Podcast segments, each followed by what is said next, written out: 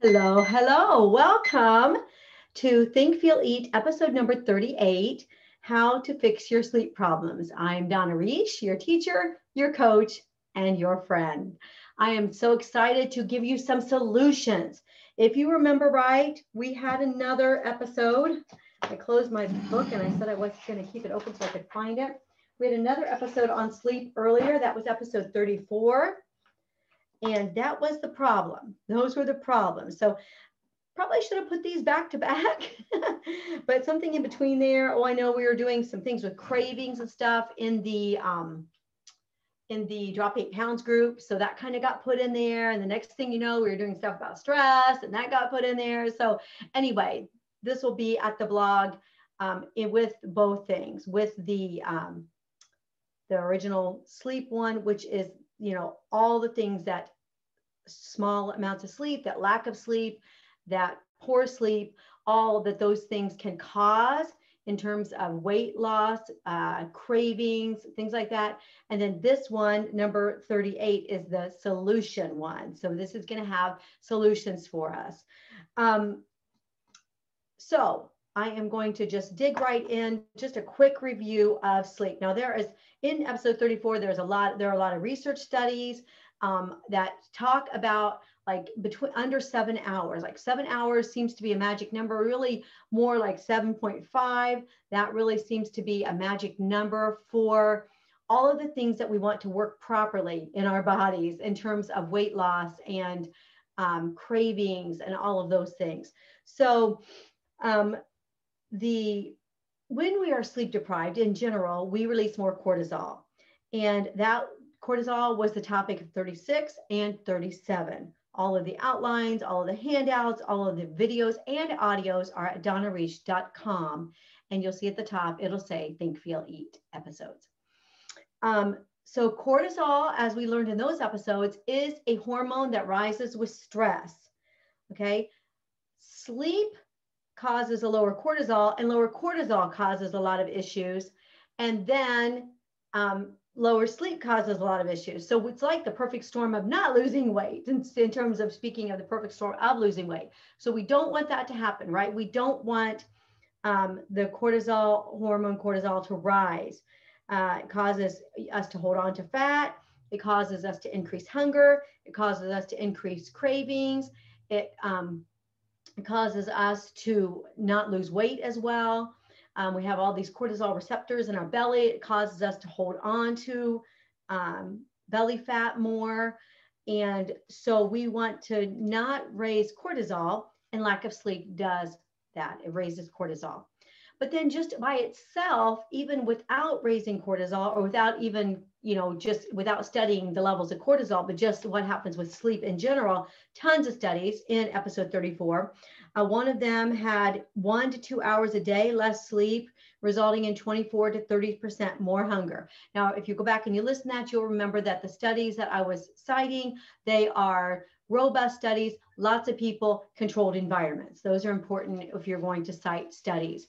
And so the other thing is that there's not a lot of debate on this anymore. It's not like they're saying, well, this study shows four hours is great. This study shows no effect from five hours of sleep. You can just still lose weight easily, no problems. There, it's not like that with sleep. It's just not. Sleep is clearly shown to increase hunger, increase cravings, and cause weight loss issues. Now, that's not to say that if you have high cortisol levels, you can't lose weight. Plenty of people do. That's not to say that if you don't sleep or you shift work and sleep, that you can't lose weight. People still do. But again, we want to create the perfect storm of weight loss. So we want the, the things to come into play that are going to have a big effect on our weight loss. And so we want to bring together as many of these things. We're going to layer all of the all of the ways that we lose weight, all the ways that we uh, get rid of fat, all the ways that we crave less, all the ways that we feel more full, all the ways that we get more nutrients, all the ways that we uh, lose body fat and look better, all the ways that we gain muscle, all the ways that we have energy. We're just going to layer all of these. We're just going to stack them in like that habit stacking idea so that we have the perfect storm of weight loss, of um, feeling good, of looking good, of getting better all the time. You know, I don't have to be at a perfect state. If I am on my way, I'm a happy girl. One of, the, one of my students, I said today, oh, okay, that's just the kind of girl I am. And I told them something, I can't remember. I always tell them that's the kind of girl I am whenever they ask me for a favor. That's kind of girl I am. I'll tell them. And they'll say, I think, the one somebody said, I think you should say woman. I was like, okay, that's the kind of woman I am. All right. So I am the kind of girl who wants to stack those habits. All right. Another study, again, look in 34 for all these studies, shows people who regularly sleep fewer than seven hours have 26% more hunger. Now, I've talked about this in other sleep scenarios before, but sleep is amazing. Sleep is beautiful. Sleep is wonderful. Sleep feels so good. A bed feels so good. Pillows feel so good. Why would we not sign up for something that feels so good and is so wonderful that helps us be less hungry and lose weight? Let's sign up for it, okay? You sign up for it. I signed up for it. All right. So sleep is influenced by daily choices. It's super, super important that we understand that even though we can see all of these benefits of sleep and we can say sleep does this, it does this, we need to we need to sleep, it's really important that we understand and accept the fact that it doesn't happen naturally. That we understand and accept the fact that sleep is hard for many people. And especially as we get to be our ages, that many of you are over 50, over 45. And so sleep is even more difficult the older you get, oftentimes. And um, I remember when I hit 50, I was like, hmm, I don't need eight hours sleep anymore so weird. I just remember it just being bizarre. Um, but sleep is not easy for people. And that is why we need this episode How to Fix Your Sleep Problems. And we can't just know the importance of it, we have to buy into the habits, the solutions, the incrementality of getting our sleep. Now, I am working on another episode and I can't, I don't know when I'm going to do it, but it was like I made a list on my phone of some things, habits that I have built, habits that I built and how I built them. Um, because you know me in habits, and all habits that we build have the same thing in common. We were successful in a little bit, we got confidence, we had self integrity, we got faithful in a little bit more. We got faithful in a little bit more. If you are in the drop eight pounds by Christmas, and if you're not, you should be in there, donnareish.com forward slash eight pounds by Christmas. You started out with the first four. We start out with four habits that we can develop in our lives in an incremental way that are going to make a difference in our weight loss that aren't too hard. They're not easy, but they're not as hard as like a certain eating protocol or fasting for a really long time or some other habit that you may want in the future. Sleep is a discipline. People think that getting up in the morning is a discipline. Getting up in the morning is hard. Getting up in the morning is that takes so, so much self discipline. It's just so hard to do. When in reality, um, going to sleep at night, going to bed, developing your nighttime routine is also a discipline, right? We used to tell our kids when they were growing up that a good tomorrow starts tonight. And we were, um, of course, trying to build into them habits, right? We wanted them to see that what you do tonight in terms of your face routine, if you're a teenager, right? Or an older person like me, my face routine at night, a face routine, um, you know, pajamas, putting your clothes in the dirty clothes, um, picking up your stuff, packing your lunch for the next day if they were going to work, uh, whatever it was, we wanted them to see that a good tomorrow starts tonight. And that is true for us in our weight loss adventures with sleep a good tomorrow in terms of habits and cravings and so forth will genuinely start tonight. Look, I have my workout clothes on with a dress blazer. I still I have my shorts on and everything. Yeah, on Thursday nights, you get me as I come, right? This is come as you are. So I just really kind of put on a little bit of jewelry, touched up my face and put on a dress jacket. So anyway, at least you know I worked out, right? All right. So bad sleep habits are just that. They are habits. And those bad sleep habits can be undone, new habits learned the same way that the current ones were built. Like you didn't just all of a sudden start staying up until two in the morning watching Netflix, right? That happened gradually. And so can the new habits that we want to develop also. All right, so sleep is influenced by daily choices, right? So I'm going to go through some daily choices that have an effect like earlier in the day, and then I'm going to go through things that will keep us from sleeping well and how we can solve some of those.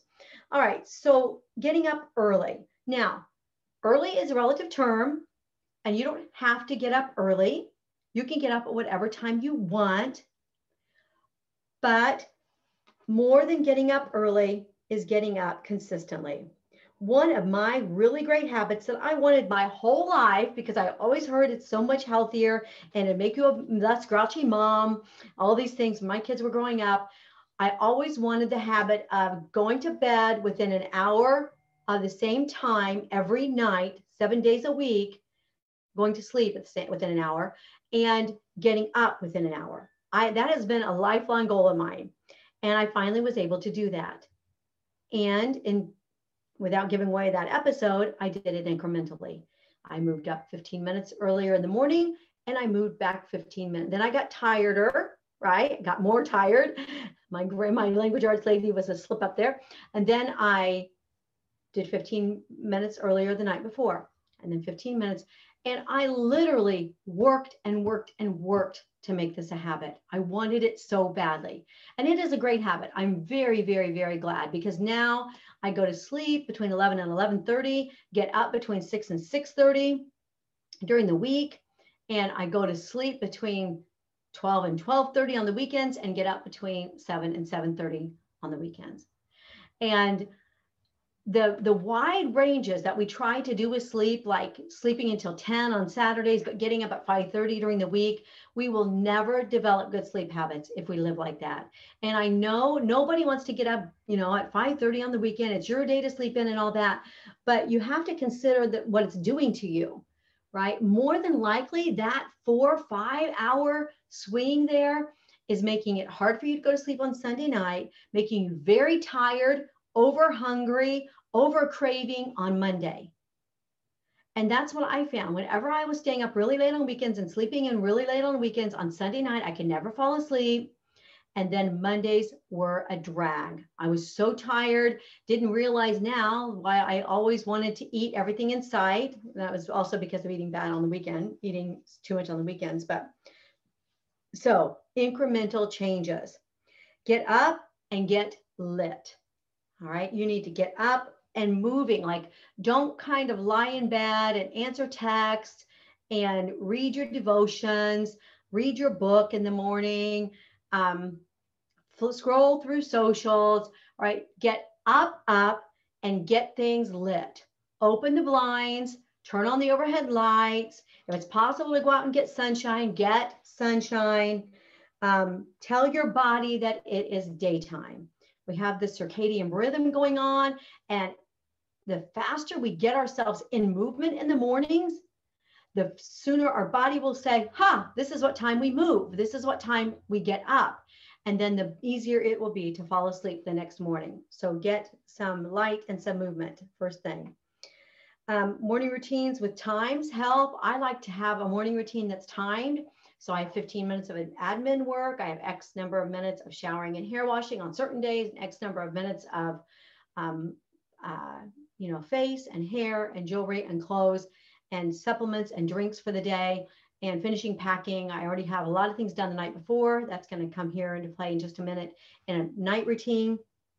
But I like to have that timed out so I keep moving, keep moving. It's time for this, it's time for this, it's time for this. Um, it helps me move faster and get things done in the morning. And I'm not running out the door so late, or students aren't like waiting in my dining room and I'm still putting on my makeup, right? yeah, that happens to me a lot. not as much anymore, though, not as much anymore. All right, so the brain has this huge effect on sleep. We have this arousal system that creates our wakefulness and our alertness. So we want to work with this arousal system. We want to say, I'm up, it's light out, it's morning, it's time to move my body, it's time to decrease melatonin, it's time to get moving and get active. Okay. So we have this definite arousal system versus the sleep center, and they're opposite of each other. So since they're opposite with each other, if we don't move first thing in the morning, but we just lie around, we move slowly, we turn on the TV and watch the news in bed, our body, you might say, well, I'm getting up at seven. I don't know why I can't go to sleep until two. And I don't sleep during the day, right? You might say all of that, maybe not. But um, what is happening is that you are um, you are uh, still in the sleep um, center mode. You're not in the arousal mode, even though you might be awake. Okay, so you want to move, move, move. You uh, must have a strong signal to kick one, to kick yourself out of one state and into another.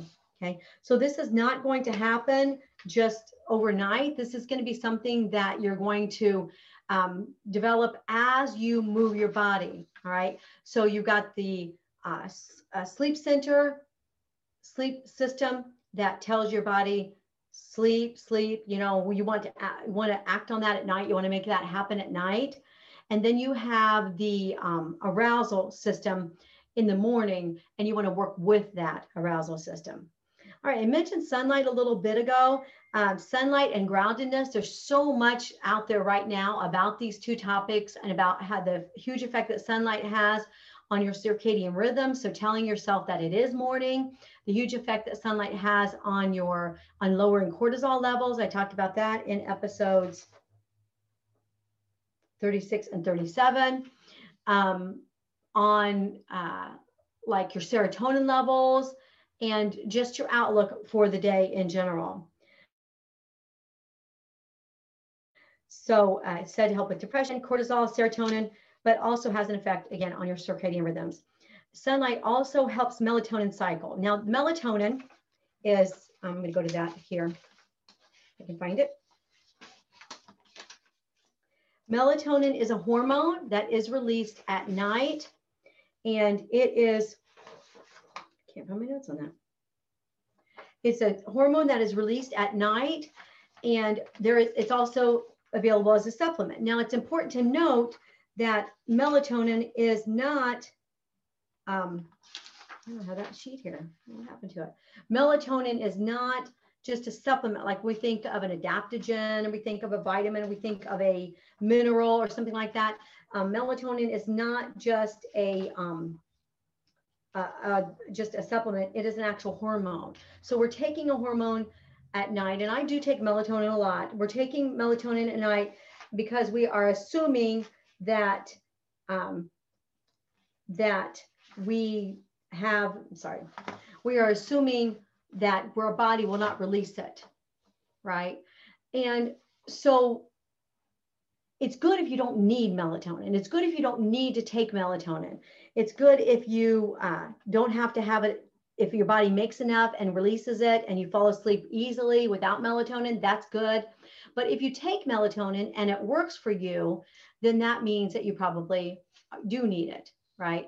The, the problem is that it's not a supplement, like I said. And so you're basically, you know, telling your body, I know you won't make this hormone, so I'm going to release it um, so that I have enough melatonin to go to sleep. And so there's some question out there as to if we continue to take melatonin, will our body stop making it at night like it needs to? You know, it's kind of like, well, I don't need to. Your body, you're doing it, you know, artificially. So I say all that to say that if you have a choice between melatonin, I'm going to talk about this next week with insomnia, but if you have a choice between melatonin and like Benadryl or NyQuil or um, uh, sleep, OmniSleep or Unisleep or you know whatever, if you have a choice between uh, the hormone melatonin and something stronger like that, and melatonin works for you and it doesn't give you a hangover, then you're going to be a lot better off taking melatonin, right? Than you would in um, in taking uh, something stronger, right? Like, you know, we take Benadryl because it has that drowsy um, antihistamine in it or whatever that is. Think it's antihistamine. Uh, we take Tylenol PM. Basically, it's Tylenol with Benadryl in it, or Tylenol with the the same um, thing in it that causes you to fall asleep with Benadryl. So, um, and I'll talk about this a little bit more next week with insomnia. If you need something to help you sleep, take it. But if we, you know, get up in the morning and get sunlight, this melatonin will be suppressed. Then we go to bed, the melatonin will be released. So take it if you need it, um, but know that you know it's better if you can make it yourself, if your body can make it.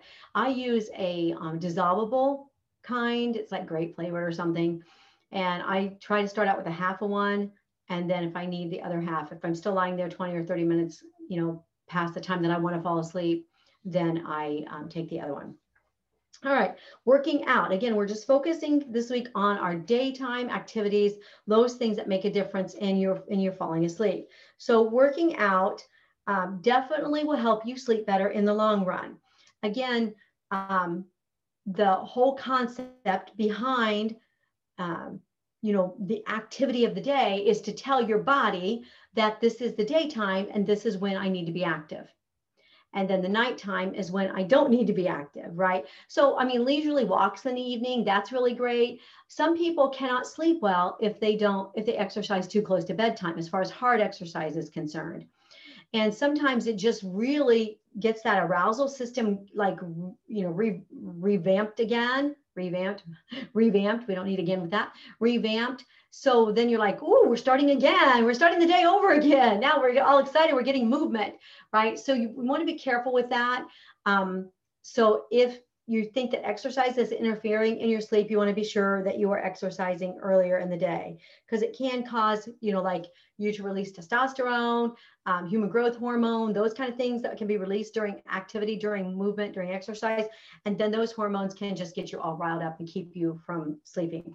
Also, as we learned in episodes 36 and 37, um, exercise is a stressor, so we'll have a little bit of cortisol uh, boost there, and cortisol and melatonin don't really get along real well. So it's not like you're going to have your good melatonin if your cortisol is too high. So anyway, um, but exercising definitely helps you to sleep better later on. Again, it's going to wear you out. We want our daytime activity to be active. We want our daytime activity, not just for the reasons that I was talking about in an episode or two ago when I was talking about NEAT, non-exercise, um, a, a, um, non-exercise activity thermogenesis, not just for that, but we want our bodies to be active. We want to get those 10,000 steps or how, whatever your goal is. We want to move our bodies. We want to stand more. You know, you, I'm, I stand a lot now. I, I'm up to two hours a day now of standing during a time that's typically sitting. So I'm doing all the layers of everything that I can do for my health as I age, for my wellness, for my body size, for my weight, for my working out. I'm layering all of those together. So you want to have activity during the day. Working out is really, really great for that. And you will be more tired, right? We want to be tired at night. We want to, you don't want to go to bed and just feel like you haven't really put forth that much. So you're not really that tired. You want to feel tired at night. All right. So then the next one has to do with um, sleeping during the day. Okay. Again, focusing on our daytime habits. And this one I'm calling no naps. Now, when I was a young mom, I slept every afternoon. I slept for one to two hours every day. And it didn't really affect my sleep that much then when my kids were really, really young. My insomnia actually was way, way, way worse as I got like teenagers and things like that. And then I got restless leg syndrome and all kinds of issues, which I will be talking about some supplements next week to help with sleep besides melatonin. But um, I could sleep during the day and still sleep at night then. But now, I don't know. I think it's been since I've been 40 even at least 45. So at least the last 12 years, but maybe even the last 16, 17, 18 years, I absolutely cannot fall asleep if I sleep like if I feel really bad, like I had a really bad night for some reason, um, you know, up in the middle of the night waiting for election results, that kind of thing, I can maybe take a 20 minute nap and have it not affect me. But I only do that like a couple times a year. I just don't do it. I just never do that because I'm so paranoid about my sleep. Again, I, I mentioned this earlier. I worked hard at getting this beloved sleep.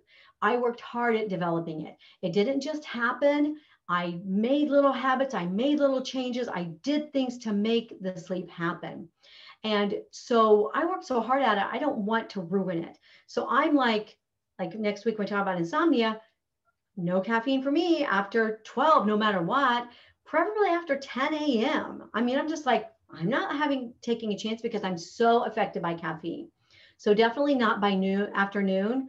Um, so I seldom ever get Diet Coke anymore mainly just, I mean, I don't think Diet Coke is that great for me, but I do enjoy one every once in a while. But I seldom have it now because I can't have, like when I go out, if it's two in the afternoon, which is usually when I eat, if I have a late lunch date or something, I can't order Diet Coke. I cannot, I won't do that to myself. I will not drink caffeine in the afternoon. And so there are things that that I do all the time to ensure the sleep. And one of them is no naps. So um, the maybe you aren't affected by naps, maybe you can just sleep perfectly, but one of the things that we really need to to get a hold of is this concept that sleep is not easy, that it takes self discipline.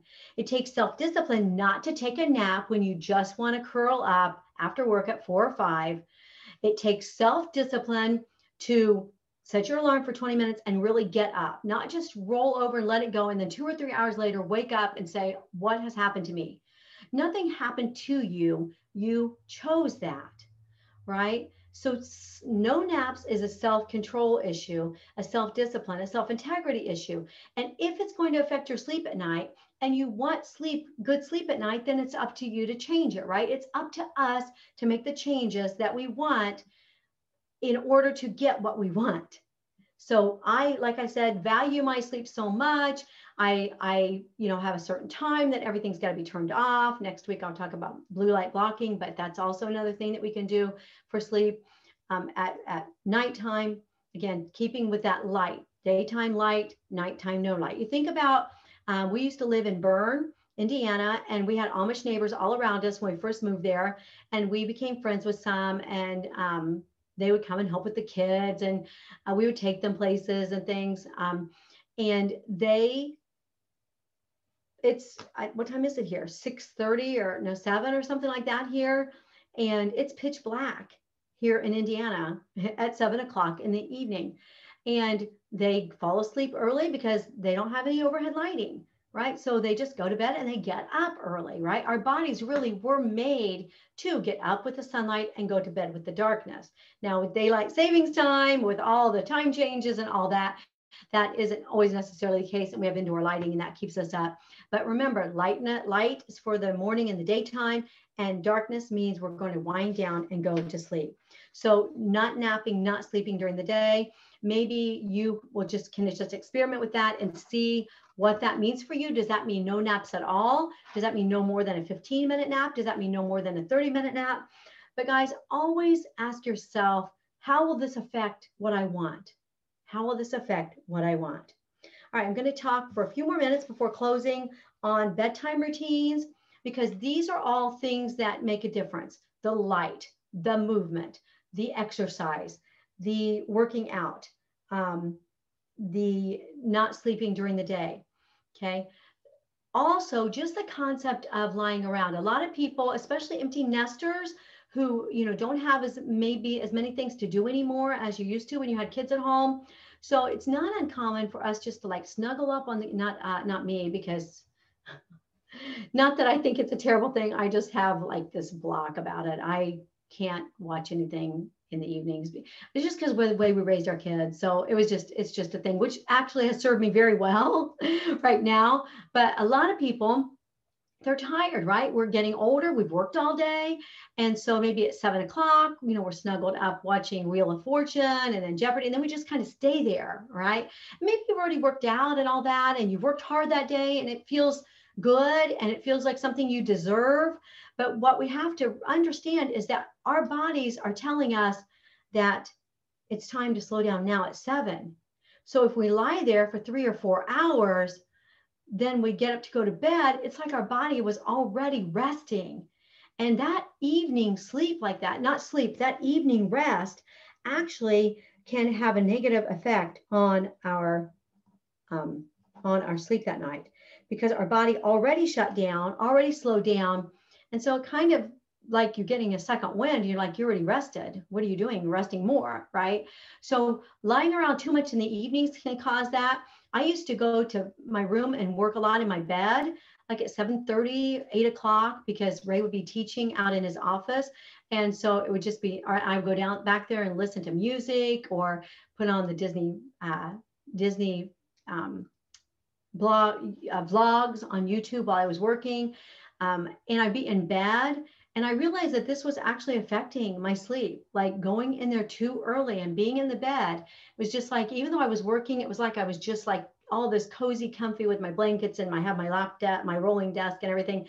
And it was like I needed to wait a little bit later to get in there. So be careful for too much inactivity in the evenings. Um, and, uh, you know, calling your evening off too early can have an effect on your sleep. So bedtime routines, again, we're going the opposite direction, right? So we are reducing lights. We are developing bedtime routines. I have a routine, a list of things that I do every night. Um, sometimes I start those earlier just to get them out of the way. Like it wouldn't be uncommon for me, like when I got home from the gym, if I wasn't doing this, to go ahead and do my face and all that kind of stuff. Just, uh, and then I would go work on something uh, for a couple of hours before I went to bed. So you want to, again, start decreasing the light, start heading to bed, start heading into the, um, the opposite of the arousal system into the sleep system, right? So you want your body to be shutting down and closing down. Um, and again, the exercise sometimes can have an effect on that. What time you go into bed can have an effect on that. I try not to go to bed in my, see, I only watch things in bed. So I try to not go in there before nine and 9.30, something like that to start things. It depends on uh, Ray Baby's schedule because we like to watch certain things together. And I don't really like to watch things without him too much. So um, sometimes I'll just read, right? And so just winding down, just winding down, uh, turning everything off, turning your brain off. That's my hardest, that's the hardest thing for me. All right, so here are just some ways that you can like set up your day for optimal sleep set up your day. There, of course, you know, the caffeine, we're going to talk about that next week, the melatonin, the sleep, um, some sleep aids, um, so, so many more things that we could talk about next week. But I wanted this week to really focus on setting up your day because I don't think we realize that what we do first thing in the morning, what we do when we work out, what we do later on can affect that. Also, next week, we're going to talk about hunger and uh, uh, satiating and sated, um, satisfying foods because that can make a difference and also the effect of fasting on sleeping. So I'll hit all of that next week. So thank you so much for joining me with Think, Feel, Eat number 38, How to Fix Your Sleep Problems, part one of two. So I'll see you next time. Hey, drop eight pounds by Christmas. There are seven weeks. Christmas Eve is seven weeks from today. You can definitely drop eight pounds in the next seven weeks. And if you don't, what makes the difference if you lose five? Can you imagine a holiday season where you lose weight? So join us. You can join the free Facebook group. You can join at donnareach.com forward slash the numeral eight pounds by Christmas. Um, it's also at the top, so you can't miss it at donnareach.com. And then that will also give you instructions on how to get in the Facebook group. I teach there all the time. I'm getting ready to go in there right now, actually, and do a live Q&A. So we are learning how to drop eight pounds. We're learning how to change our lives. I would love for you to join me. Thank you. See you soon.